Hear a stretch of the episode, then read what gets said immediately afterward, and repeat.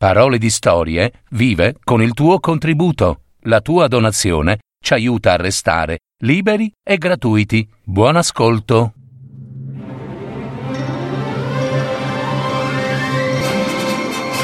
Fiabe, favole, racconti, leggende. Adattamento e messa in voce di Gaetano Marino. www.paroledistorie.net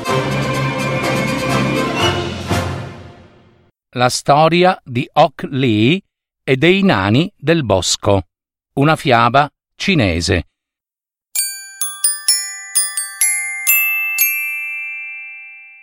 C'era una volta, in una piccola città della Cina, un uomo che si chiamava Ock Lee. Egli era un grande lavoratore.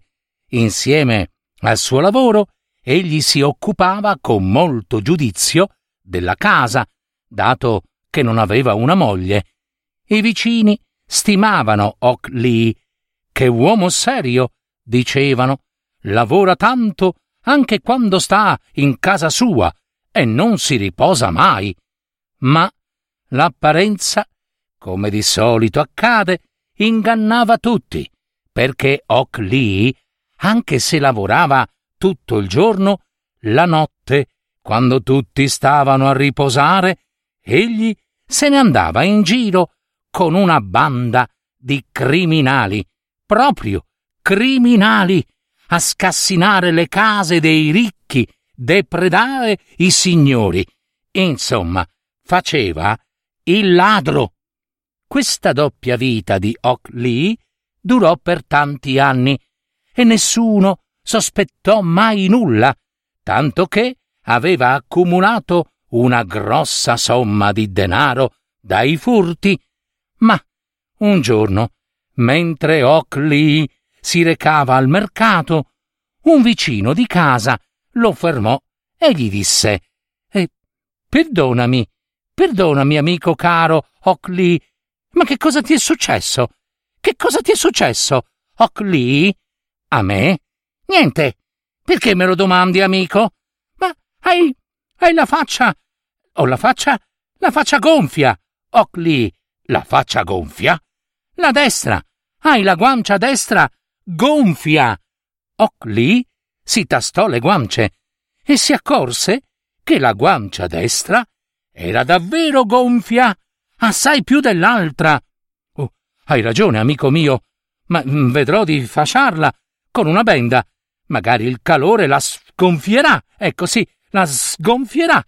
Ma il giorno dopo la guancia destra di Ock Lee era sempre più gonfia e gonfiava a vista d'occhio ogni giorno di più, finché diventò grande quanto la sua testa e il dolore divenne insopportabile. Ock Lee si disperò. Non riusciva proprio a trovare un rimedio e la guancia gli era diventata grande, brutta e dolorosa. Il peggio fu che la gente del vicinato e chiunque incontrasse cominciarono a ridergli dietro. Un giorno giunse in quella piccola cittadina un dottore che curava con certi strani e misteriosi riti ammaestrati sotto l'influsso di streghe, maghi e spiriti maligni. Ock Lee decise di farsi visitare da quel medico e lo invitò a casa. Dopo averlo attentamente visitato, il dottore gli disse Caro Oakley, mi dispiace, ma questo gonfiore non è normale. Sospetto che lei abbia commesso qualche azione non proprio onesta. Perciò gli spiriti maligni sono arrabbiati. Eppure tanto sa. Nessun medicinale potrà guarirla. Se lei potrà pagarmi quanto io le chiederò, allora le svelerò la cura che dovrà fare per guarire. Ma prima pagare. Medico e Oakley si misero d'accordo, seppure dopo molte, molte discussioni, e alla fine il dottore si fece pagare pure il silenzio del segreto. Eh, non sia mai che i vicini sapessero qualcosa, insomma. Incassato il compenso, il dottore svelò ad Oc Lee cosa avrebbe dovuto fare. Stia bene attento ora alle mie parole, caro signore, ed esegua quel che ora le dirò. Dovrà attendere la prima notte di luna piena. Luna piena, ricordi. Appena la luna avrà raggiunto il suo massimo splendore, lei dovrà recarsi nel bosco. Cercherà un albero particolare. L'istinto. L'istinto le dirà quale albero sarà quello giusto. Trovato l'albero giusto, stia lì, fermo, e aspetti. Dopo un po' si mostreranno dei nani. Dei nani, sì, e gli spiritelli danzatori del male che vivono nelle viscere della terra. I nani la inviteranno a danzare e lei dovrà farlo al meglio, al meglio si ricordi. Se danzerà bene, essi accetteranno di esaudire il suo desiderio e allora lei guarirà. Se invece danzerà da far schifo, essi si vendicheranno con un dispetto eh, eh, e non glielo auguro. Bene, quel che ho detto e ho detto, e ora la saluto. Arrivederci. Detto questo, il dottore uscì dalla casa di Ock Lee e se ne andò. Giunse la tanto attesa prima notte di luna piena, e quando fu bella splendente, Ock Lee uscì di casa per andare nel bosco. Trovò con l'istinto l'albero misterioso e, non volendo restare a terra per paura delle belve, vi si arrampicò su in cima. Stava per accucciarsi su un ramo quando ecco giungere da ogni parte i nani. Poi vide aprirsi parecchie zolle di terra, da dove vennero fuori gli spiritelli cattivi. Diventavano sempre di più. Furono tantissimi ed erano tutti gioiosi. Persino gli spiritelli cattivi lo furono e si misero tutti a danzare. Parevano impazziti di gioia. Oakley fece sbadatamente un movimento sbagliato e il ramo quasi si spezzò, ma fece patatrac. A quel rumore i nani e gli spiritelli subito si fermarono come statue. Ehi, c'è qualcuno lassù! gridò sottovoce il capo dei nani. Gli spiritelli cattivi, appena videro Ock Lee, ripiegarono in fuga verso le viscere della terra richiudendo su di sé le zolle di terra. Ehi, tu, chiunque tu sia, scendi da quel ramo, o veniamo noi a prenderti! urlò il capo dei nani. Ock Lee, spaventato a morte, dovette scendere, ma perse la presa e cadde a terra con un tonfo. Quando si rimise in piedi, o perlomeno cercò di farlo, inciampò ancora in una radice dell'albero che fuoriusciva dalla terra e, patapumfete, ancora fece un capitombolo. Tutti, a quel punto, risero, a non poter più nemmeno respirare. Appena si ripresero tutti dal gran ridere, il capo dei nani disse Adesso vuoi spiegarci chi sei e perché sei venuto qui a disturbarci? Ock Lee raccontò ogni cosa, disse tutto della guancia gonfia e di quali consigli un certo dottore gli avesse fatto per ricetta e per guarire. D'accordo, gli disse il capo nano. A questo troveremo rimedio dopo.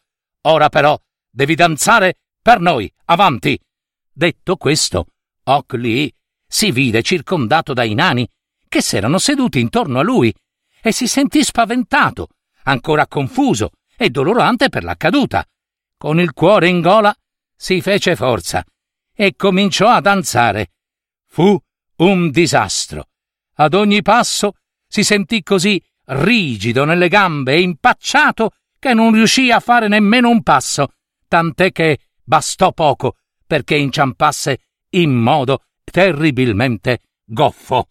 Poi inciampò ancora e cadde ancora e così ancora e i nani gli urlarono contro. E tu saresti venuto da noi per farti curare. Tu sei qui con una guancia gonfia e posso garantirti che te ne andrai da qui con pure l'altra guancia gonfia. E così saranno due. Così dicendo, i nani scomparvero, lasciando Ock lì da solo, che faticò persino a ritrovare la strada di casa. Era sconfortato e umiliato. Tornò a casa e si addormentò tardi. Il mattino dopo si alzò con un terribile mal di testa e vide con terrore che anche la guancia sinistra si era gonfiata, tanto che quasi non riusciva più a vederci. Il povero Oakley era disperato. Il dottore che lo aveva visitato e consultato era sparito, non si trovava più. Ad Oakley non rimaneva che tentare di nuovo alla prossima luna piena. Dovette aspettare un lungo mese prima che la luna fosse di nuovo al suo posto. Quando la luna spuntò, bella piena, Ock Lee tornò nel bosco e andò a sedersi sotto l'albero misterioso. I nani arrivarono sul posto. Che strano! Sento puzza di uomo cattivo! disse il capo dei nani. Allora Ock Lee venne avanti e si mostrò ai nani, che subito lo circondarono. Ma quando videro la faccia di Ock Lee, tutta gonfia, in quel modo scoppiarono a ridere. Ma insomma, che cosa vuoi da noi? gli chiesero i nani. Il povero Ock Lee non disse nulla. Solo si piazzò in mezzo a loro e mise le mani ai fianchi, come fosse pronto ad una sfida. Ock Lee sapeva bene che il suo destino dipendeva da quel che sarebbe stato capace di fare. In silenzio cominciò a danzare. I primi passi, i primi movimenti, compresi gli sguardi, furono un po' impacciati, ma poi, con la forza di una disperata volontà, la sua danza prese ritmo e armonia, si rivelò perfetta, perfettissima, e tutti applaudirono più volte. Bravo, bravo, ben fatto, Oakley, danza, danza ancora per noi. Oakley continuò per parecchio tempo e volteggiò e danzò e gironzolò e danzò ancora fino a quando il corpo non ce la fece più.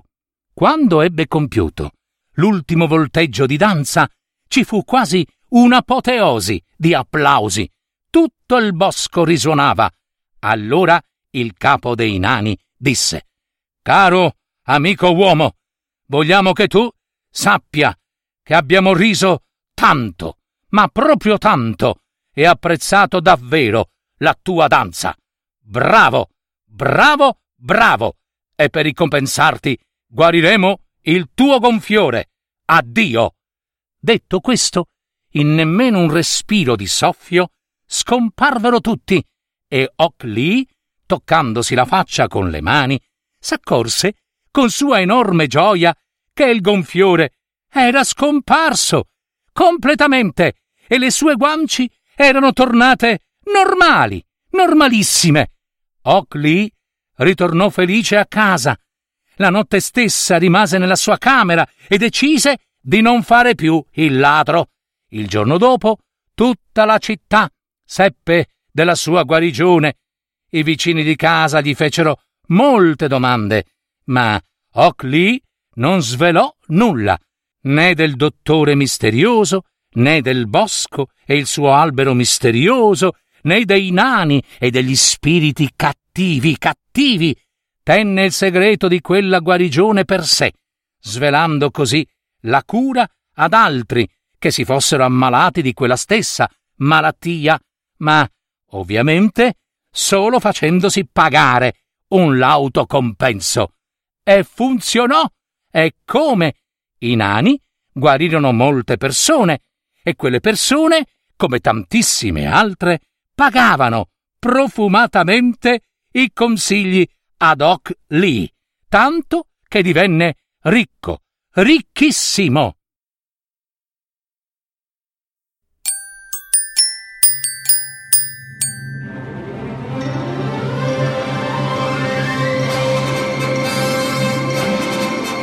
Avete ascoltato? Parole di storie, fiabe, favole, racconti, leggende, adattamento e messa in voce di Gaetano Marino www.paroledistorie.net